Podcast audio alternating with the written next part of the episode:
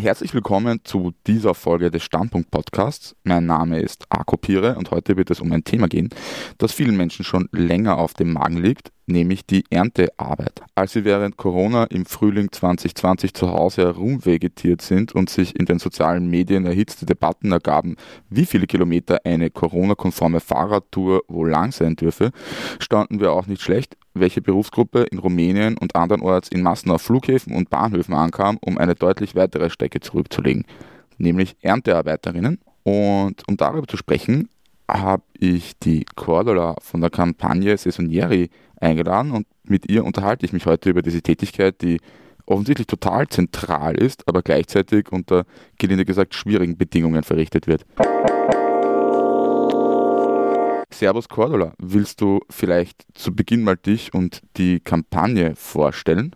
Ja, sehr gern. Vielen Dank für die Einladung. Danke dir. Also mein Name ist, wie gesagt, Cordula Fötsch. Ich bin schon seit einigen Jahren in der Saisoniere-Kampagne aktiv als Aktivistin einerseits und andererseits auch als Koordinatorin zwischen Gewerkschaft und Aktivistinnen. Das spannt vielleicht gleich den Bogen dazu, was die saisonäre Kampagne ist. Es ist nämlich eine Kooperation zwischen Gewerkschaft, unabhängigen Aktivistinnen und NGOs, die sich mit den Rechten von Erntearbeiterinnen in Österreich beschäftigt und vorwiegend migrantischen Erntearbeiterinnen, weil es einfach ganz wenig andere gibt. Und wir bieten auf der einen Seite an, dass Erntearbeiterinnen informiert werden, beziehungsweise machen aufsuchende Arbeit, um sie über ihre Rechte zu informieren. Unterstützen sie auch, wenn sie was unternehmen wollen gegen Arbeitsbedingungen, die nicht den geltenden Rechten entsprechen.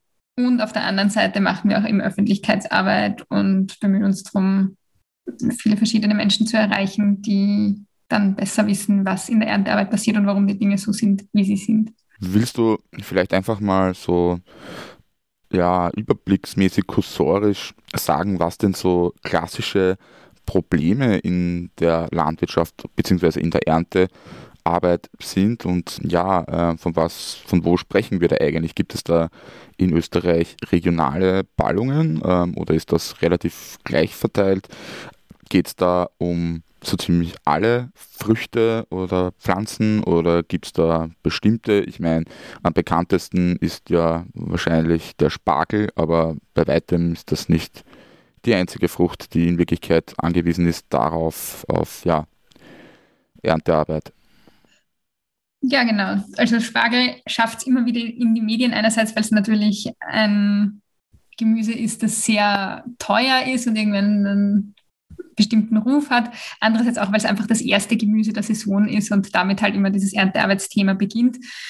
Aber Erntearbeit beschränkt sich natürlich überhaupt nicht darauf, sondern eigentlich geht es um so gut wie alle Obst und Gemüse, die eben händisch geerntet werden müssen. Also alles, die einzigen, die da nicht reinfallen, sind sozusagen so Rüben, Rübengeschichten wie Karotten, die halt mechanisch geerntet werden können. Aber alles, was Handarbeit braucht, wird von Erntearbeiterinnen und Erntearbeitern geerntet. Und es geht auch nicht nur ums Ernten, es gibt ja ganz viele Arbeitsschritte davor. Also das beginnt beim Pflanzen von Jungpflanzen, übers Pflegen, übers Aufbinden, zum Beispiel bei, bei Paradeisern und Gurken und geht dann eben bis zum Ernten am Ende des Pflanzenlebens oder wenn die Pflanzen dann Früchte tragen. Also da gibt es jetzt keine Einschränkungen. Es geht auch nicht nur um Gemüse, es geht auch um Obst. Also Erdbeeren sind ganz klassisch sehr arbeitsintensiv, aber auch alle anderen Obstsorten müssen gepflückt werden und das passiert nach wie vor händisch und überall dort werden Arbeiterinnen und Arbeiter gebraucht. Und ja, äh, wie gesagt, und was sind da die klassischen Probleme, die sich ergeben? Naja, also das Hauptproblem was? ist, hm? dass es einen sehr großen Druck in der Landwirtschaft gibt. Es gibt einen sehr großen Konkurrenzdruck, einen sehr großen Preisdruck. Es ist halt der internationale Wettbewerb auch sehr stark. Und es ist auf der anderen Seite sind die Erntearbeiterinnen sozusagen das unterste und schwächste Glied der ganzen Kette. Und dieser Druck wird halt immer wieder an die Erntearbeiterinnen weitergegeben, beziehungsweise kommt es dann häufig eben auch zur Umgehung der Arbeitsrechte und die Entlohnung stimmt nicht, die ähm, Unterbringung passt nicht, der Umgang mit den Arbeiterinnen und Arbeitern passt nicht. Es werden teilweise keine Überstunden ausgezahlt, keine Sonderzahlungen ausgezahlt. Und das Kernproblem daran ist, dass die Erntearbeiterinnen halt sehr stark abhängig sind von diesen Arbeitsverhältnissen. Das heißt, die sehen jetzt nicht die große Perspektive, was anderes zu machen. Und solange ich keine Möglichkeiten und keine Perspektiven habe, kann ich mich auch schlecht wehren. Und das ist natürlich einer der Hauptgründe, warum so stark ausgebeutet wird, weil einfach diese starken Abhängigkeitsverhältnisse bestehen und man dann sich schlecht wehren kann. Ne? Weil wenn ich den Job behalten will, gehe ich selten gegen meinen Arbeitgeber oder meine Arbeitgeberin vor Gericht vor. Oder auch drei Schritte zurück, wenn ich jetzt sage, einfach nur mal aufzubegehren und sich zu melden und zu sagen, hallo, das passt nicht, ist ja oft auch schon schwierig, wenn ich einfach den Job behalten will und weiß, dass es viele andere gibt, die den Job auch machen würden und einfach eine sehr große Konkurrenz da ist, ist das sehr schwierig. Okay. Ähm, und gibt es da, wie gesagt, in Österreich regionale Ballungen? Also man denkt ja würde ich sagen, oder würde ich zumindest, ähm, ja zuerst irgendwie an vor allem das Machfeld so. Aber ähm, ich habe gelesen, dass ihr zum Beispiel auch im Inntal äh, total aktiv wart, was mich gewundert hat. Ich hätte jetzt das Inntal jetzt nicht mit starker Landwirtschaft oder so verbunden. Ähm, Gibt es da regionale Ballungen, wo, wo sozusagen es zu sehr viel Erntearbeit kommt? Genau, also im Grunde überall dort, wo Gemüse intensiver angebaut wird. Das ist natürlich einerseits in Niederösterreich das Machfeld, es gibt aber in Niederösterreich auch andere Gebiete. Dann gibt es ja auch Kulturen wie den Wein, wo auch Erntearbeiterinnen gebraucht werden. Dann haben wir zum Beispiel im Burgenland, im Seewinkel ein intensives Gemüseanbaugebiet, weil du das Inntal schon angesprochen hast. Das ist zwar kein sehr großes Gebiet, aber durchaus eine Kunstlage für Gemüse, also gerade jetzt auch für Salate, Zwiebeln, Radieschen und dergleichen. Da wird sehr, sehr intensiv, sehr viel angebaut. Und das sind jetzt nicht wahnsinnig viele Betriebe dort, es ist eher ein kleinräumiges Gebiet, aber da passiert auch sehr viel. Und dann gibt es auch in Oberösterreich zum Beispiel das Everdinger Becken. Ich meine, jeder kennt EFCO und Essigurkerl. Auch die werden von Erntearbeiterinnen so. geerntet. EFCO steht irgendwas mit Efferding oder was? Genau, Efferdinger Konserven. Ah ja, wusste ich nicht. Ist, die, ist dort der größte Gemüseabnehmer, sage ich einmal. Und die Gurkel, die in diesen Essiggurkelglaseln landen, werden einfach auch von Erntearbeiterinnen am Gurkelflieger geerntet. Und da gibt es natürlich auch noch werden auch noch andere Dinge angebaut, aber das ist eines der Hauptkulturen dort. In der Steiermark gibt es wirklich große Obstanbaugebiete, also in der Oststeiermark, wo auch viele Erntearbeiterinnen dann zur jeweiligen Erntezeit gebraucht werden. Also es gibt wenig Bundesländer, wo gar nichts angebaut wird. Es ist natürlich so, dass es rund um Wien oder auch in Wien viel gibt und im Burgenland Niederösterreich und Oberösterreich, aber eben auch Richtung Westen gibt es dann wieder einiges offenbar gibt es das in ganz Österreich und war mir auch nicht so bewusst. Du hast ja schon angesprochen, dass es sich in der Regel um, also fast ausschließlich um Migrantinnen und Migranten handelt. Aber was für eine Geschichte hat denn die Erntearbeit? Also ich kann mir nicht vorstellen, dass da immer schon Leute aus überall her eingeflogen worden sind, um die Äpfel und so weiter zu ernten. Genau, wie ist das denn früher passiert und wie hat sich das denn so entwickelt, wie es sich entwickelt hat? Also ich meine, in Österreich haben wir eher eine Tradition von nicht so großen Betrieben und das hat sich ja erst so in den letzten, also so im Rahmen der Industrialisierung der Landwirtschaft entwickelt, dass Betriebe so spezialisiert sind und so oft wirklich auch nur ganz wenige Kulturen anbauen und dann so massive Arbeitsspitzen haben. Das heißt, früher hat es schon einfach mehr Familienbetriebe gegeben, wo halt sämtliche Familienarbeitskräfte beteiligt waren, plus Leute aus dem Dorf, plus Nachbarschaftshilfe, plus, ich meine, was es früher einfach auch gegeben hat, sind eben, waren damals Mägde und Knechte. Das heißt, Leute, die mehr oder weniger gegen Kost und Logis auf, auf Höfen mitgearbeitet haben. Und was es trotzdem schon sehr lange gibt, ist einfach Arbeitsmigration. Das war nicht immer so weit das, das sind die Leute halt teilweise nicht so weit ähm, gereist, um Arbeit zu bekommen, aber das gibt es auch schon ganz lange. Also dass zu Arbeitsspitzen irgendwie Erntearbeiterinnen von da nach dort ziehen oder, oder eben einen Sommer in Österreich auf irgendeinem Betrieb verbringen. Die sind halt früher vielleicht aus Tschechien gekommen und nur über die Grenze gegangen. Aber das gibt schon ganz lang. Und dass Erntearbeit oder Arbeit in der Landwirtschaft eher schlecht entlohnt ist und dass, dass das sehr oft prekäre Verhältnisse herrschen. Das gibt es auch schon ganz lange. Also das ist keine ganz neue Entwicklung, aber es ändert sich natürlich durch die Struktur der Landwirtschaft, weil wenn ich jetzt einen großen Tomatenbetrieb habe, wo ich, weiß ich nicht, auf vier Hektar Glashaus Tomaten anbaue, dann habe ich natürlich ganz andere Ansprüche an meine Arbeitskräfte und dann ist das auch noch einmal viel intensiver, viel anfälliger auch. Und da brauche ich dann wirklich halt die Leute, die da im Akkord Tomaten pflücken und das sehr schnell erledigen und sehr viel in sehr kurzer Zeit. Also es ist sicher auf diverseren Betrieben anders. Das hat man jetzt auch in der Corona-Krise gemerkt. Die Betriebe, die vielfältig sind und eher kleinstrukturiert sind, die haben auch mit Leuten was anfangen können, die über diese freiwilligen Plattformen vermittelt worden sind. oder mit Leuten, die jetzt noch nicht so viel landwirtschaftliche Erfahrung gehabt haben. Und die Leute, die da wirklich große Betriebe haben, spezialisierte Betriebe haben, die eher industrialisiert sind, können mit solchen Leuten gar nichts anfangen und brauchen einfach die Leute, die maximale Leistung bringen in möglichst kurzer Zeit und sehr viel arbeiten. Ja, was ich, was ich mir auch dazu gedacht habe, ist ja, dass eigentlich diese Erntearbeiterinnen ein beträchtliches Machtpotenzial aufweisen, denke ich mir, weil eigentlich jeder Tag, den sie zum Beispiel streiken oder auch nur bummeln oder so, würde ja potenziell zumindest ein paar Pflanzen am Acker verrotten lassen. Ich gehe mal davon aus, dass die Bauern und Bäuerinnen ja ziemlich ja, knapp kalkulieren und das, du hast das gerade gesagt, die wollen das möglichst schnell machen und das liegt halt auch daran, dass man es nicht die ganze Zeit liegen lassen kann.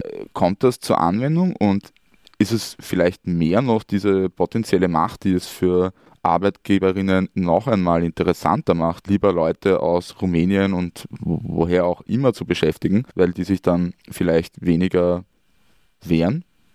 Naja, ein Punkt, warum man Leute beschäftigt, die aus Ländern mit einem geringeren Lohnniveau kommen, ist einfach, dass sich, also dass die eher sich damit zufrieden geben, beziehungsweise wenn sie jetzt wirklich pendeln und das Pendelmigration ist, auch eher davon leben können von dem Lohn. Das heißt, da ist einfach auch weniger Unzufriedenheit da, weil wenn ich jetzt die Lebenserhaltungskosten von Ungarn oder Rumänien habe und in Österreich das Einkommen, das dann sehr niedriges ist, dann komme ich irgendwie damit trotzdem noch durch. Und auf der anderen Seite ist es natürlich so, dass Leute, die jetzt die Sprache nicht verstehen, das Rechtssystem nicht kennen, auch noch viel, sich noch viel schwerer tun, sich zu wehren. Also das ist schon ein Thema, das wir mitkriegen. Von wegen Macht, ja, die gibt es und das ist auch was, was wir versuchen in der Arbeit zu transportieren erfolgreiche Arbeitskämpfe durchaus bekannt zu machen und zu bewerben und einfach aufzuzeigen, was da möglich ist. Und ich habe zum Beispiel sehr spannend gefunden, dass letztes Jahr auf einem Spargelbetrieb die Geschichte gegeben hat, dass die Grünspargelernter gesagt haben, wir wollen genauso viel verdienen wie die Weißspargelernter und wenn wir das nicht kriegen, dann gehen wir morgen nicht aufs Feld. Und das ist zum Beispiel beim Spargelbetrieb, der vier Tonnen Spargel pro Tag erntet normalerweise, ist das natürlich ein Thema. Und die haben das dann zum Beispiel auch durchsetzen können. Oder wenn es also in Italien hat es da auch immer wieder diese Fälle gegeben, wo zum Beispiel die Zufahrten zu Paradise ähm, Verarbeitungseinrichtungen oder Fabriken blockiert worden sind. Und meine, das eine hochverderbliche Ware, da hat man nicht viel Zeit, da kann man natürlich sehr stark Druck aufbauen. Es ist halt immer die Frage, was langfristig mit den Arbeitsverhältnissen passiert. Und wenn ich mich jetzt einmal gewehrt habe, dann ist es gut möglich, dass ich halt nächstes Jahr diesen Job nicht mehr habe oder nach einer gewissen Zeit. Und das ist, das ist einfach ganz schwierig. Und auf der anderen Seite wollen wir die Leute durchaus unterstützen, ihre Macht auszunutzen und zumindest in internen Verhandlungen das einfach auch anzusprechen und zu sagen, wenn wir gemeinschaftlich und kollektiv nicht mehr arbeiten, dann hat auch der Betrieb ein Problem. Und wenn die Bedingungen nicht passen, dann soll man sich auch unbedingt zur Wehr setzen. Aber es ist natürlich immer eine Abwägungssache. Ne? Habe ich einen Job, mit dem ich mäßig zufrieden bin oder habe ich gar keinen? Und das ist, also das ist einfach in der Diskussion mit den Erntearbeiterinnen, wenn wir sie treffen, ist das ganz oft ein Argument, dass die sagen, ja, ich wehre mich nicht, weil ich will meinen Job behalten. Und das ist sehr schwierig und Organisierung generell ist ein schwieriges Thema, weil eben auch viele, viele Betriebe gibt, wo nur wenige Leute arbeiten, wo dann die Vernetzung zwischen verschiedenen Betrieben auch nicht einfach ist, die Leute sich auch nicht kennen, natürlich auch wenig Ressourcen haben, weil wenn ich 16 Stunden am Tag arbeite, das vielleicht von Montag bis Samstag, dann hat man nicht mehr unbedingt wahnsinnig viel Energie, um jetzt den großen Streik auszurufen, sich zu organisieren, sich zu vernetzen, auszutauschen, Strategien zu überlegen, wie ich mich da wehren kann. Also das ist ja einfach vom Arbeitsumfeld jetzt nicht unbedingt das Feld, wo man sagt, dass man tut sich leicht damit. Dennoch ist es für uns ganz wichtig und wir wollen es auf jeden Fall unterstützen, dass sich Leute zur Wehr setzen. Du hast es jetzt schon in der Eingangsfrage einmal gesagt und jetzt gerade noch einmal, nämlich dass zumindest die Wahrnehmung einer großen Abhängigkeit vom Arbeitgeber, von der Arbeitgeberin besteht auf Seiten der ErntearbeiterInnen. Ich muss sagen, dass mich das ja ein bisschen gewundert hat, weil eigentlich der kurze Aufenthalt und ja, die auch Herkunft von recht weit weg könnte also ich habe mir gedacht, dass das ja möglicherweise das sogar stärkt in Wirklichkeit, weil ich meine, ich meine, ich weiß nicht, angenommen, ich bin jetzt aus Rumänien oder aus der Ukraine oder was weiß ich was, es ist mir eigentlich vollkommen wurscht, ob ich im Inntal irgendwelche Radieschen pflücke oder in Baden-Württemberg irgendeinen Spargel oder so. Also, also weißt du, was ich meine? Also mich wundert das irgendwie. Eigentlich hätte ich mir gedacht, dass sozusagen gerade in dem Feld es den Leuten einfach völlig wurscht ist. Ähm, genau. Mhm. Also so, so ähnlich wie zum Beispiel, also um dir ein Beispiel zu bringen, ich habe Erfahrung aus der Fahrradbotenbranche, Fahrradbotinnenbranche. Und da ist es ein bisschen so, weil ob du jetzt für Lieferando, für Jam oder was weiß ich was fährst, ist ziemlich egal, was dazu führt, dass die Leute mhm. sich eigentlich recht flott organisieren, ähm, mhm. weil Kuft wie Katsch, so einen Job kriegt man irgendwie immer. Ja, also ich glaube, dass die Perspektive bei den Erntearbeiterinnen einfach ein bisschen eine andere. Einerseits ist es oft so, dass die Vermittlung zum Beispiel über Mundpropaganda läuft. Das heißt, man hat den Job halt, weil der Nachbar oder die Nachbarin auch den Job hat, schon bei den Bauern oder in der Region und dann wird man irgendwie hinvermittelt. Und es gibt jetzt nicht so die große Plattform, wo man sagt, ich suche mir jetzt den einen Job bei einem Bauern und wenn es bei dem Gurkenbauern nicht passt, dann gehe ich halt zur Tomatenbäuerin und passt auch. Es ist auch nicht so, dass die Leute wirklich alle nur eine kurze Zeit da sind. Das gilt für manche, die nur für den Spargel kommen oder nur zur Weinernte kommen. Aber es gibt durchaus viele Leute, die auch neun Monate im Jahr einfach da sind. Das heißt, wo es schon intensivere Beziehungen zwischen Arbeitgeberin und Arbeitnehmerin gibt. Was auch ein Thema ist, wenn die Leute, also weil du die Ukraine angesprochen hast, wenn die Leute aus Drittstaaten kommen, dann brauchen die eine Beschäftigungsbewilligung. Und die Beschäftigungsbewilligung ist an den Betrieb geknüpft. Das heißt, ich kann nicht dann in Österreich einfach sagen, aha, bei dem Betrieb gefällt es mir nicht mehr, ich suche mir jetzt einen neuen.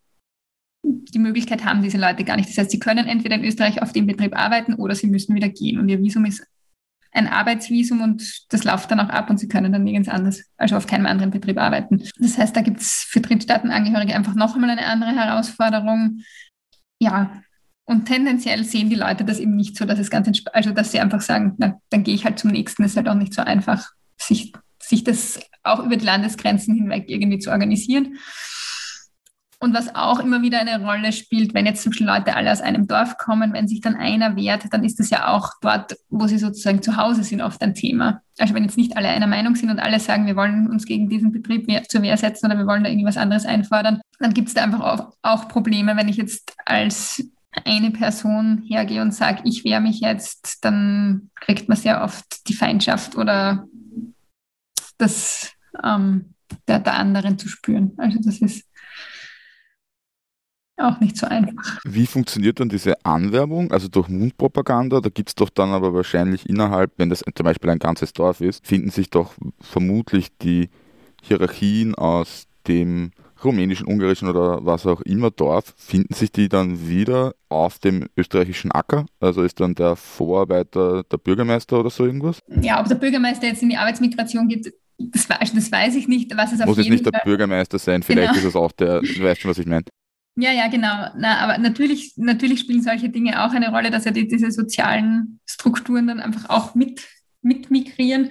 Und was auch ein ganz starkes Thema ist, ist also auf größeren Betrieben werden auch, auch oft unterschiedliche Gruppen aus unterschiedlichen Ländern ähm, beschäftigt. Und da ist zum Beispiel, wird ganz oft auch der Rassismus mit, also migriert mit, sage ich einmal, wenn es dann weiß ich nicht, Rumäninnen gibt und Serbinnen gibt und die einen werden dann, also und dann gibt es irgendwelche Ressentiments, dann spielen die da auch eine Rolle. Und oft ist es dann auch noch so, dass die Arbeitgeberinnen und Arbeitgeber das auch noch nutzen und die Leute gegeneinander ausspielen. Also es gibt, wir haben auch schon von einigen Betrieben gehört, wo dann die eine Gruppe ein bisschen mehr bezahlt kriegt, die andere ein bisschen weniger, die eine ein bisschen besser behandelt wird, die andere ein bisschen schlechter. Also da werden so rassistische Grundstimmungen dann auch noch genutzt, um Leute gegeneinander auszuspielen und eben auf Entsolidarisierung zu setzen. Hm, clevere Chefs, diese Bauern. Da, da, daher kommt das Bauernschleue. ähm, ja. ja, wobei ich meine, das möchte ich jetzt auch dazu sagen, wir reden jetzt nicht generell über alle Bauern und Bäuerinnen, weil es gibt auch die, wo alles super ist. Und wir haben jetzt gerade zum Beispiel in Aspern draußen in Wien die Erfahrung gemacht, dass sehr viele Arbeiterinnen berichten, dass es ihnen eigentlich gut geht und dass sie das gezahlt kriegen, was ihnen zusteht. Mhm. Also es gibt einfach die ganze Bandbreite, das mag ich schon auch immer dazu sagen, weil uns sonst oft so unterstellt wird, wir wären jetzt gegen alle Bauern. Das stimmt überhaupt nicht. Es geht uns einfach darum, dass es keine Option sein kann, wenn es sich selber finanziell nicht gut ausgeht, dann zu sagen, dann zahlen wir halt die Erntearbeiterinnen schlecht und einfach aufzuzeigen, dass es diese Fälle gibt. Also, also es geht nicht gegen die Bauern, es geht für die Rechte von Erntearbeitern und Erntearbeiterinnen. Genau. Genau, und es geht auch gegen das System, wie Ernährung derzeit funktioniert. Ne? Weil das ja, also wir sehen das durchaus auch, dass Bauern und Bäuerinnen ja auch ganz stark unter Druck sind und dass das natürlich schwierig ist und dass es da eigentlich andere Lösungen braucht jens, also Genau. Ja, zu den anderen Lösungen so, kommen wir dann ja später auch. Du hast äh, ja die Dimension vor Ort in den Herkunftsländern erwähnt. Der ÖGB unterstützt ja diese Kampagne Saisonieri, machen die Gewerkschaften in, ich weiß nicht, Rumänien, Ungarn und so weiter und so weiter, machen die da auch etwas? Ich denke mir ja, dass das eigentlich dieser sozusagen äh, Nachteil ja eigentlich auch ein Vorteil sein könnte, insofern als dass durch bestimmte erfolgreiche Aktionen auf Bauernhöfen in äh, Österreich, Deutschland oder Italien, was weiß ich, sich Best Practices eigentlich in allen Ländern recht flott verbreiten könnten. Das wäre doch eigentlich ja sogar eine Ressource. Machen die lokalen Gewerkschaften in Rumänien oder sonst wo da irgendetwas oder ist denen das eher so, nicht, ich will nicht sagen wurscht, aber sozusagen es passiert anderswo, nicht unsere Zuständigkeit? Es gibt schon Versuche der Zusammenarbeit zwischen den verschiedenen Gewerkschaften. Es gibt auch Austausch. Wir haben auch vor einigen Jahren eine Veranstaltung gemacht, wo wir Gewerkschaften aus verschiedenen Ländern eingeladen haben. Bis jetzt haben wir nicht das Gefühl, dass da die große Bewegung da ist. Wir versuchen immer wieder Kontakt aufzunehmen. Es gibt schon so Gewerkschaften, die zumindest unsere Infomaterialien dann auch haben und auch irgendwie verteilen und auflegen, einfach damit Leute wissen, bevor sie nach Österreich fahren, was da auf sie zukommt oder welche Rechte sie einfach haben. Aber es gibt jetzt noch nicht so das große Netzwerk, wo sich alle abstimmen, wo es gemeinsame Aktionen gibt, wo irgendwie kopiert wird voneinander. Es gibt Versuche, weil es gibt, also es gibt ja zum Beispiel die EFAT, das ist so die Gewerkschaftsorganisation auf EU-Ebene für die Landarbeit. Und da gibt es jetzt schon den Versuch von Austausch, aber es sind halt Gewerkschaften jetzt auch nicht die flexibelsten Einrichtungen, sage ich einmal. Und das dauert auch, bis sich da neue Dinge etablieren. Es hat auch mit der saisonären Kampagne, das war jetzt nicht so, wir starten und es ist gleich der volle Erfolg. So, das hat auch seit 2014 bis jetzt gebraucht, dass wir uns irgendwie gut etablieren und es gibt noch immer total viel zu tun. Also das ist Work in Progress, aber es passiert schon was.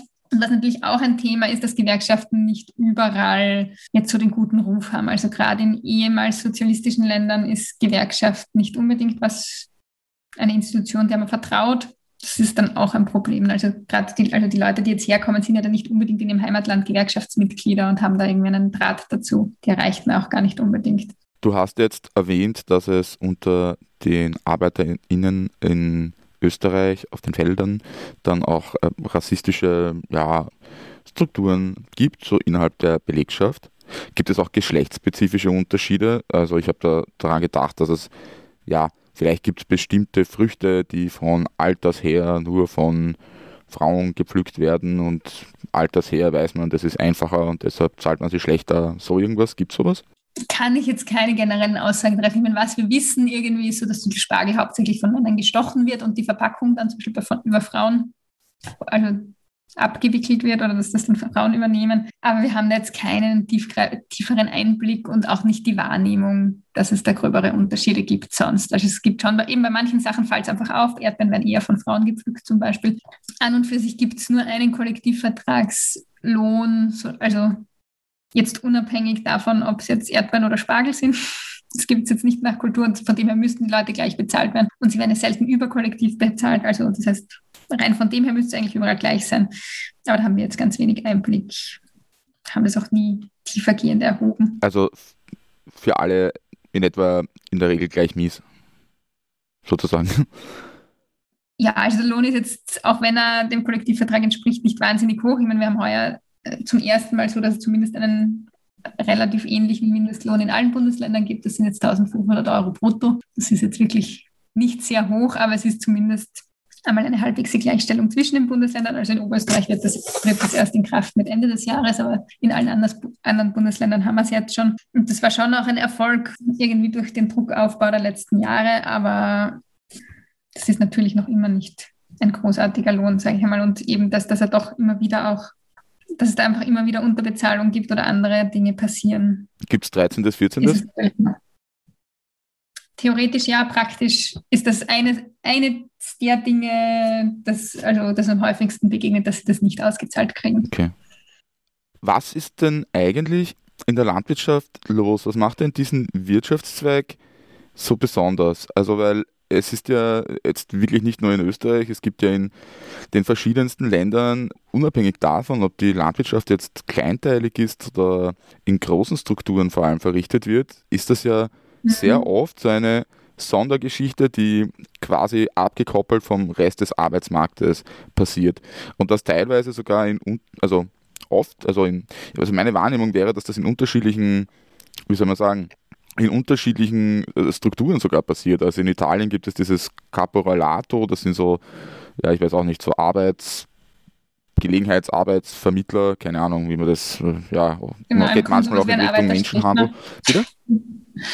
Sowas wie ein Arbeiterstrich im Grunde. Ja, genau. Also im Grunde, ich wollte es jetzt nicht sagen, mhm. aber ja, im Grunde genommen läuft es darauf hinaus. Ja, auch ähm, in den Vereinigten Staaten beispielsweise recht weit weg. Auch dort machen das vor allem so Saisonarbeiter und so und die kommen meistens aus dem Ausland.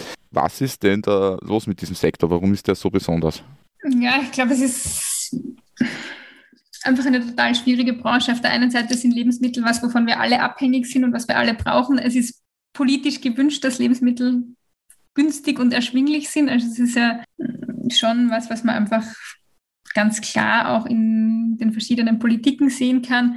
Es ist auch der Anteil am Einkommen, den wir für Lebensmittel auskommen, der ist einfach über die letzten 50 Jahre gravierend gesunken. Das sind in Österreich jetzt zum Beispiel irgendwie so um die 12 Prozent von einem Durchschnittseinkommen. Je, je geringer das Einkommen natürlich, umso mehr. Aber das sind schon alles Faktoren, so die Bereitschaft, auch den Wert von Lebensmitteln zu erkennen, ist auch ein, eindeutig gesunken über die letzten, sagen wir mal, 50, 50 bis 70 Jahre. Und es ist halt auch ein stark umkämpfter Markt und es ist dadurch, dass man mittlerweile Dinge von überall her zu jeder Zeit importieren, exportieren kann, dass, dass das einfach Teil des Welthandels ist. Ich glaube, das ist auch ein zentrales Problem.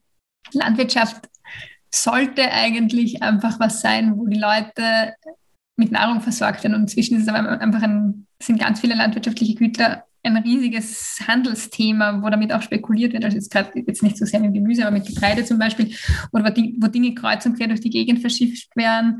Paradeis, also Paradeiser zum Beispiel in Italien geerntet, um dann Paradeismark in Ghana zu verkaufen. Das dann vielleicht noch dazwischen einen Umweg über China macht. Also das sind Strukturen, die einfach auch nicht mehr kontrollierbar sind und wo ganz viele Leute mitspielen, jetzt deren Kerninteresse nicht ist, Menschen zu ernähren, sondern damit Gewinne zu machen. Und das steigert natürlich den Druck. Gleichzeitig ist es eine wahnsinnig verderbliche Ware, also jetzt gerade Gemüse. Da habe ich nicht die Möglichkeit zu sagen, naja, wenn ich heute einen schlechten Preis habe, verkaufe ich es halt in drei Wochen. Das funktioniert einfach nicht. Und das sind so die vielen Faktoren, die da zusammenspielen. Und dann ist es, natürlich, ist es eben so, dass sehr viele Leute in der Branche arbeiten, die eben jetzt nicht so viele Perspektiven haben, nicht so viele Möglichkeiten sehen, was anderes zu machen, dadurch auch leichter unter Druck zu setzen sind. Also wenn ich jetzt an Südeuropa denke, dann sind es auch oft Leute ohne Papiere, die eben illegalisiert im Land sind und die es dann noch schwieriger haben, sich irgendwie zu Wehr zu setzen. Und ich glaube, diese Strukturen finden wir in allen Ländern, also mehr oder weniger allen Ländern der Welt.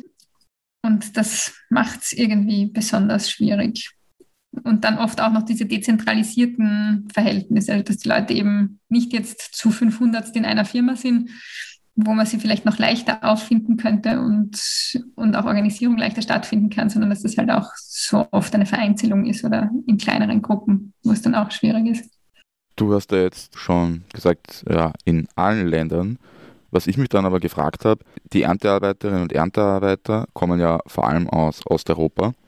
Wie ist denn das? Bauen die dort kein Gemüse an? Oder holen die dann ihre ErntearbeiterInnen wiederum aus der Ukraine? Und wenn, bauen die dann in der Ukraine kein Gemüse an? Also irgendwo muss das ja. Also sagen, ja, natürlich hm. ist das. Also ich meine, wenn man sich jetzt zum Beispiel Rumänien anschaut, dann ist dort ganz viel Gemüse angebaut worden und es haben ganz viele Leute irgendwie von so einer, so einer Art Subsistenzlandwirtschaft gelebt oder von sehr kleinen Landwirtschaften. In Rumänien gibt es ganz viel Landgrabbing, das heißt, da werden inzwischen einfach von großen Konzernen Flächen aufgekauft und dann wird dort eben nicht mehr Gemüse angebaut, sondern großflächig Getreide angebaut, weil Rumänien zum Beispiel sehr gute Böden hat, auch sehr, sehr große zusammenhängende Flächen hat, wo man das gut machen kann.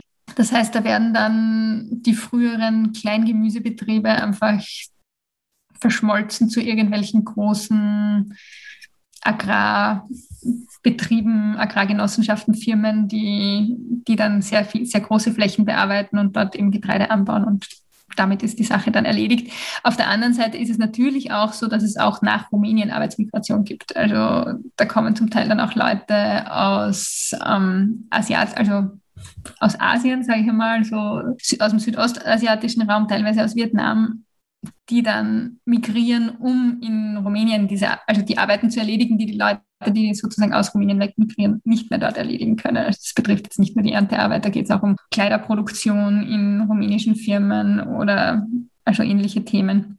Und natürlich zum Teil fehlen auch die Leute. Also wenn, wenn man jetzt auch diese, diesen ganzen Care-Sektor anschaut, wenn Leute migrieren, dann bleiben auch Teile von Familien zurück, bleiben Leute ungepflegt, also zurück, die dann kein, also die dann nicht mehr von Familienangehörigen gepflegt werden können, bleiben Kinder zurück, die dann bei den Großeltern aufwachsen. Also da hängt ein ganzer Rattenschwanz dran an sozialen Veränderungen auch in den jeweiligen Ländern.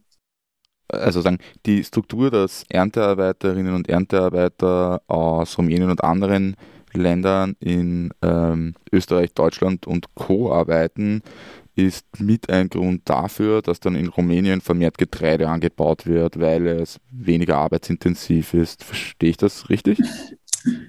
Was jetzt, was jetzt die Ursache und was die Wirkung ist, ist, ist oft einmal ein bisschen schwer zu sagen. Wenn ich jetzt keine Perspektive mehr habe, also sehe in Rumänien, weil es halt in einem Ort einfach keine Infrastruktur gibt, keine Arbeitsplätze gibt und ich von der Landwirtschaft, die ich dort habe, nicht mehr leben kann, dann bin ich halt auch eher bereit, das zu verkaufen. Also es ist und, und dann woanders mein Glück zu suchen oder meine, meine Möglichkeiten zu suchen. Also es gibt ein Verhältnis, aber kann, man kann nicht jetzt nicht genau spezifisch verstehen, schon, was du meinst. Ja.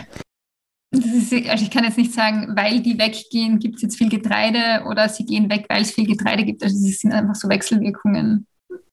Und das ist auch, ist auch nicht alles nur so. Ne? Es gibt auch andere Gründe, warum man weggeht. Vielleicht hat man auch gar keinen Hof zu Hause, aber es spielt natürlich auch eine Rolle. Gibt es vielleicht im Ausland dafür irgendwelche Best Practices? Ist es in irgendeinem Land deutlich weniger schlimm? Wir wissen es nicht also ich weiß es nicht. Ähm, was es schon gibt und was wir auch versuchen, dann immer uns abzuschauen, sind einfach Organisierungsprozesse oder, oder Unterstützungsangebote, die schon besser funktionieren. Also wir haben immer mal so einen Austausch gemacht und hat einerseits ganz viele so Basisgewerkschaften in Italien und, und Spanien, die es gegeben hat, oder einige, zum Beispiel die Soxat in Spanien oder die Kampagnen Lotta in Italien, die einfach nochmal eine andere Art der Organisierung machen oder eine andere Art der, der Arbeit, die dann auch viel stärker vor Ort sind. Oder wir haben uns auch zum Beispiel angeschaut, wie in England die Organisierung von migrantischen Arbeiterinnen in der, in der Pilzproduktion funktioniert hat. Also das sind spannende Dinge für uns. Und auch in Deutschland passiert jetzt einiges mit, ähm, mit dieser Kampagne Faire Mobilität, wo die einfach mehr Ressourcen zur Verfügung stellen, um Arbeiterinnen und Arbeiter zu erreichen und zu unterstützen. Und solche Dinge schauen wir uns schon sehr genau an und versuchen auch davon zu lernen, halt in, in dem Rahmen, in dem wir das irgendwie können. Aber dass ich jetzt sage, es gibt ein Land, wo das einfach super ist, also ich weiß es einfach nicht, vielleicht gibt es sie. Okay. Ähm, was für einen Zusammenhang gibt es denn zwischen unseren Essgewohnheiten und der Organisation der Erntearbeit? Gibt es da vielleicht Früchte, die wir eigentlich nur durch so ein System zu halbwegs leistbaren Preisen konsumieren könnten? Und Genau. Ähm, gibt es da vielleicht sogar Änderungen in den letzten 30 Jahren oder so, irgendetwas, die irgendwie keinem aufgefallen sind? Ich finde es ein bisschen schwierig, ehrlich gesagt, weil zu sagen, wir essen jetzt kein Obst und Gemüse mehr, das manuell geerntet werden muss, halte ich jetzt weder ernährungsphysiologisch für sinnvoll noch, noch sonst. Oder wir essen jetzt nur mehr Dinge, die halt am Feld mit großen Maschinen produziert werden können. Das halte ich jetzt nicht für eine zielführende Lösung. Also ich glaube, jetzt durch Konsumgewohnheiten da was zu verändern, ich meine, ich glaube, es geht viel eher darum, sich nicht nur als Konsumentin wahrzunehmen, sondern auch aktiv zu werden und eben auch Konsum zu hinterfragen im Sinn von, woher kommt es, unter welchen Bedingungen wurde es produziert und kann ich irgendwie darauf Einfluss nehmen, dass es anders produziert wird. Und das kann durchaus erfolgreich sein. Also wir haben zum Beispiel dann schon so Aktionen gestartet, wie zum Beispiel in Tirol bekannt worden ist, das M-Preis von einem gewissen Hof, der eben Erntearbeiterinnen sehr schlecht behandelt hat, Gemüse verkauft hat, dann sind da mal sehr viele E-Mails an M-Preis gegangen, wieso denn das so ist und ob man da nicht was machen kann. Also da haben wir dann durchaus dazu aufgerufen.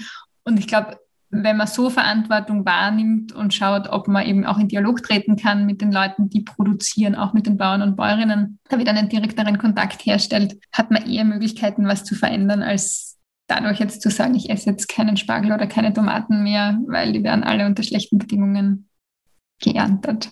Aber kann es nicht sein, dass sozusagen sich auch ja, die angebauten Früchte oder zumindest das Verhältnis zwischen ihnen und wie viel es von jeder sind oder so, dass sich das dann auch endet, äh, ändert mit der Verfügbarkeit von, ja, ich sag mal, günstiger Arbeit? Also, weißt du, was ich meine? Was viel eher ein Thema ist, also ich finde, es geht nicht um eine spezielle Kultur, es geht viel eher zum Beispiel darum, dass massenhaft noch immer weggeschmissen wird, weil es nicht irgendwelchen Normen entspricht. Also wenn wir jetzt zum Beispiel auf Betrieben sind, dann stehen dort oft so richtige Kippmulden daneben, wo halt die Paradeiser, die nicht so ganz so schön sind oder die Gurken, die zu klein oder zu groß oder die Zucchini, die zu rund oder zu eckig sind, einfach entsorgt werden. Und das ist, finde ich, schon ein ganz klarer Punkt, wo man auch ansetzen könnte, zu sagen, wir wollen alles das essen. Wir wollen das nicht wegschmeißen, weil ich dann einfach auch mehr, also auf weniger Fläche mehr Gemüse hätte, das in den Handel kommen kann, das ich verkaufen kann und damit vielleicht auch einen besseren Gewinn am Betrieb und dann auch Arbeitskräfte wieder besser bezahlen könnte. Also das ist sicher ein Thema, wo es so um Konsumgewohnheiten geht. Andererseits kann ich ja als Konsumentin, wenn ich jetzt in den Supermarkt gehe, auch nicht entscheiden. Ich hätte jetzt aber gerne. Ja, die schieren Tomaten bitte bitte einmal die schieren Tomaten und bitte einmal die ein bisschen krummen Gurken. Die Tomaten sind ja gar nicht unbedingt schier. Sie sind halt vielleicht, weiß ich nicht, haben halt irgendwie eine, irgendwann Spitzel raus. Schönheitsnormen. Genau, also da könnte sich, finde ich, schon was mhm. tun. Aber das passiert eben auch nicht durch Konsumentscheidungen jetzt im Supermarkt. Da muss ich schon andere Strukturen einerseits aufbauen und wollen oder ich muss halt Druck auf den Supermarkt ausüben jetzt als Zivilgesellschaft und sagen, wir wollen das aber nicht und wir wollen, dass das alles in den in Verkehr gebracht wird. Du hast bereits erwähnt, dass günstige Lebensmittel ja eine politische ja, Position auch darstellen. Gerade in Österreich, ich meine, äh, einer der letzten ja, wilden Streikbewegungen dieses Landes hat sich ja im Grunde genommen daran entzündet. Also das Lohn, vierte Lohnpreisabkommen 19 das ist mir im Fall peinlich. Äh, in den 50er Jahren, ich werde kasteit irgendwann mal, hat sich ja an der Frage der sagen, des Preises von äh, Nahrung im Vergleich zu den Lohnhöhen ja, entzündet. Und heute ist es immer noch so, ich meine, es ist sogar im Podcast einmal vorgekommen, schon 2019 war es, wo die Pamela Rendi Wagner sich in die Bresche geschmissen hat für das leistbare Schnitzel. Gibt es da nicht vielleicht irgendwie ein, wie soll ich sagen, ein internes Problem? Weil letzten Endes sind doch höhere Preise ja irgendwie notwendig. Gleichzeitig kann es doch eigentlich unmöglich eine ja, Position auch der Arbeiterbewegung sein, sozusagen für, für höhere Preise zu sein. Ich meine, ja, es ist auch keine, gar nicht mal eine neue Auseinandersetzung äh, eigentlich so die ganzen klassischen Fragen, wo es dann so um die Position zu Freihandel geht, entzünden sich ja sehr stark darauf, nicht? Also die Corn äh, League in England oder die, die Zölle im Deutschen Reich damals, um die Junker zu schützen, das waren doch alles eigentlich solche Fragen. Gibt es da nicht ein internes Problem und was kann man da machen? Natürlich gibt es da irgendwo ein Problem, weil es jetzt auch nicht unser Ziel zu sagen, ähm, die Preise müssen so hoch werden, dass sich dann alle Leute, die nicht viel verdienen, das nicht mehr leisten können, Das ist natürlich ein, einerseits eine Frage von Mindestlöhnen, weil wenn ich untere Löhne anhebe, dann könnten sich auch diese Leute das leisten. Auf der anderen Seite ist es auch so, dass jetzt ähm, das, was ich im Supermarkt zahle, nicht zwingend was damit zu tun hat, was ein Bauer oder eine Bäuerin kriegt. Da liegt einfach wahnsinnig viel dazwischen. Und da liegen auch große Gewinnmargen zum Teil dazwischen. Also das ist schon auch ein Thema, was bleibt eigentlich im Handel und wer kriegt welchen Anteil von dem, was ich zahle. Weil das, was, ich jetzt, was jetzt zum Beispiel auf einem Bund Radieschen ähm, der Lohn der Erntearbeiterin oder des Erntearbeiters ist, ist einfach so ein geringer Anteil, dass sich das selbst, wenn man den Lohn verdoppelt, jetzt nicht groß auf den Preis des Radieschens auswirken müsste. Also da ist ja passiert einfach zwischen dem Abfeld und dem, wie wir es im Geschäft bekommen, passiert noch wahnsinnig viel und wird dann noch, also einfach sehr viel draufgeschlagen. Und da die Anteile zu verschieben, ohne dass jetzt sich im Endpreis was ändert, wäre durchaus auch ein Thema. Wie viel muss ein Supermarkt daran verdienen? Wer ist denn da der Übeltäter? Weil, also mir kommt ja vor, da gibt es irgendwie so, wie soll ich sagen, zwei, zwei Stakeholder, nennen wir es mal so, die da immer wieder genannt werden. Das ist einerseits der Reifeisensektor und andererseits die Supermärkte. Nehmen die sich gegenseitig nichts weg oder ist der eine schlimmer, der eine Akteur schlimmer als der andere oder wie soll man das verstehen? Ähm, also zu Raiffeisen, ich meine, das ist jetzt im Gemüse ist es nicht so ein massives Thema wie Beispiel in anderen landwirtschaftlichen Bereichen, also Milchwirtschaft oder so, wo es einfach diese Mol die genossenschaftlichen Molkereien gibt, die alle mit Raiffeisen verbandelt sind. Mm, ich glaube, was ein schwieriges Thema ist in Österreich, ist diese massive Marktkonzentration jetzt im Handel vor allem. Das heißt, wenn ich jetzt in Österreich nicht bei den drei großen Supermarktketten gelistet bin, dann habe ich eigentlich keine Chance. Das heißt, es ist einfach die Marktmacht oder das Monopol ein sehr starkes auf der Supermarktseite. Das heißt, da ist ja wenig Verhandlungsmöglichkeit oder Spielraum da. Und das macht natürlich was aus. Und auf der anderen Seite gibt es dann schon diese, diese Verbände, wo man sich ja auch denkt, als Bauern, als Bäuerinnen müsste man sich einfach mal besser organisieren. Und ich meine, da gibt es dann schon so die Meinung, ja, wir tun das eh und wir kommen eh ganz gut aus bis jetzt. Also wenn ich mit den Bauern und Bäuerinnen selber rede, habe ich dann nicht das Gefühl, dass da viele wahnsinnig zufrieden sind mit dem, was die Gemüsebauverbände so aushandeln. Aber da gibt es halt schon auch so ein, wir tun uns gegenseitig nicht weh, wir sind irgendwie loyal zueinander wir erkennen auch nicht die Unterschiede in den verschiedenen an in den verschiedenen Situationen, in denen landwirtschaftliche Betriebe sind, was es da vielleicht jeweils braucht, sondern wir sind die Bauern und Bäuerinnen und müssen untereinander loyal sein, müssen loyal sein mit dem Gemüsebauverband und da passiert vielleicht auch einfach zu wenig Auseinandersetzung und auch zu wenig Interessensvertretung wirklich im Sinne der Bauern und Bäuerinnen. Ja, es gibt ja im Burgenland ja so Wiener und Wienerinnen, die Geld dafür zahlen, dass sie bei der Weinlese helfen dürfen. Also es ist mir ja klar, dass das eher so ein Scherz ist, so im Vergleich zu dem, was Erntearbeiterinnen irgendwie so machen. Aber gibt es vielleicht Konzepte wie eine ja, völlig andere Vergesellschaftung der Landwirtschaft aussehen könnte.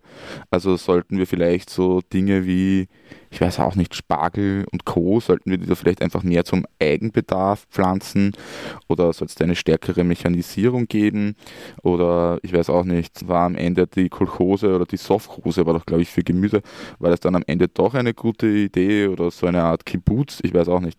Gibt es da irgendwelche, mhm. irgendwelche ja, Konzepte, die uns vielleicht überhaupt aus dem Dilemma da ein bisschen rausführen?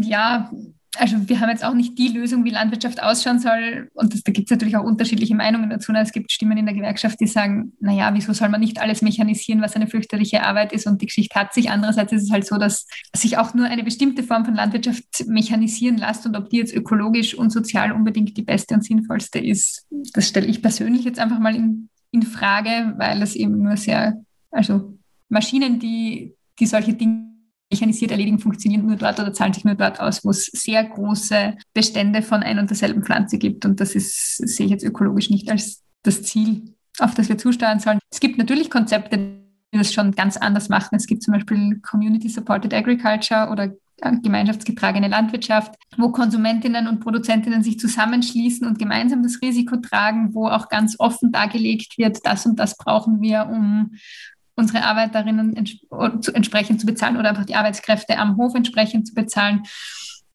Und wir teilen uns das Risiko und wir zahlen, also die, die das Obst und Gemüse konsumieren, zahlen einfach vorweg einen fixen Ernteanteil am Gesamtbudget und bekommen dann dafür wöchentlich zum Beispiel Gemüse. Das ist ein System, das es gibt. Das hat sich jetzt noch nicht durch die Bank etabliert. Es gibt mittlerweile in Europa einige Anläufe oder einig, also einige sind auch schon etabliert, so demokratische Supermärkte, wo es eben dann darum geht, nicht jetzt als Supermarkt die große Marktmacht zu haben, sondern auch in Dialog zu treten mit den Menschen, die das Ganze herstellen und produzieren und da gemeinschaftlich zu überlegen, welchen Preis, welcher Preis ist zumutbar, welchen Preis brauchen wir, damit wir gut produzieren können. Also da einfach den Dialog wieder aufzunehmen. Oder wenn man jetzt an das Beispiel von Hans Alim denkt, wo das Ganze wieder genossenschaftlich organisiert ist und wo Konsumentinnen und Produzentinnen gemeinsam eine Genossenschaft hm, gegründet haben. Was für ein Beispiel ist das? Und man sich einmal im Jahr.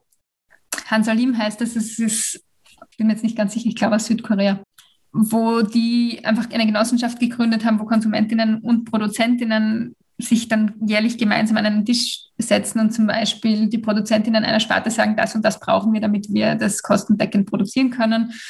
Und das wird auch gezahlt und dadurch, dass eben alle Strukturen irgendwie innerhalb der Genossenschaft abgedeckt sind, ist jetzt der Endpreis vom Lebensmittel trotzdem nicht so hoch, dass sich das irgendwie dann nur eine Elite leisten könnte, sondern ist ein ganz normaler Preis, sage ich einmal. Also es gibt schon viele Ideen und das sind natürlich jetzt nur so Pioniere irgendwie einmal und man weiß auch noch nicht, was ist das, was sich jetzt wirklich durchsetzen kann, was wirklich funktionieren kann dauerhaft. Aber ich finde es ganz wichtig, dass es diese Experimente gibt und dass man einfach mal schaut, wie kann es denn anders funktionieren, weil so wie es derzeit ist in der Mainstream-Landwirtschaft, das sehe ich einfach auch nicht als Zukunftsmodell. Also so wie es ist, bleibt es nicht. Ja, ich habe äh, am Ende eigentlich äh, nur noch eine Frage, nämlich äh, wie kommst du selber zu dem Thema? Bist du auf einer Landwirtschaft groß geworden oder kommst du vom Land und hast das irgendwie mitbekommen oder weiß nicht, keine Ahnung. Also wie, wie kommt man zu dem Thema? Hm. Also ich komme gar nicht vom Land, auch nicht von einer Landwirtschaft, höchstens, also meine, meine Großeltern schon einmal, aber ähm, ich habe einfach Landwirtschaft studiert auf der BOKU in Wien und bin dann in die Ernährungssouveränitätsbewegung eingetaucht, wo ich mich dann einfach auch kritisch mit verschiedenen Themen auseinandergesetzt habe, rund um Landwirtschaft. Und die saisonäre Kampagne ist ja auch im Kontext der Ernährungssouveränitätsbewegung irgendwie mit entstanden oder mitgegründet worden. Und da bin ich dann einfach auf das Thema gestoßen. Da das ist einfach ein total wichtiges Thema. Und Wirtschaft kann nicht nur die Produktionsfragen im Sinn von Produktionstechnik abdecken, und, sondern es muss auch um die sozialen Fragen gehen. Das war mir irgendwie schon während dem Studium ganz wichtig. Und darauf habe ich mich dann einfach in die saisonäre Kampagne eingeklinkt und bin seither dabei. Cordula, ich äh, bedanke mich total herzlich, dass du da warst. Ich fand es sehr spannend. Genau. Willst du uns vielleicht noch verraten, wie man dich unter oder euch unterstützen kann? Kann man das überhaupt? Oder ja, seid ihr da? Weil ich meine, ich würde auch sagen, so, hey, ähm, die beste Unterstützung ist, ihr organisiert euch selbst oder so in einer Gewerkschaft und kämpft für eure Rechte, kann man auch sagen.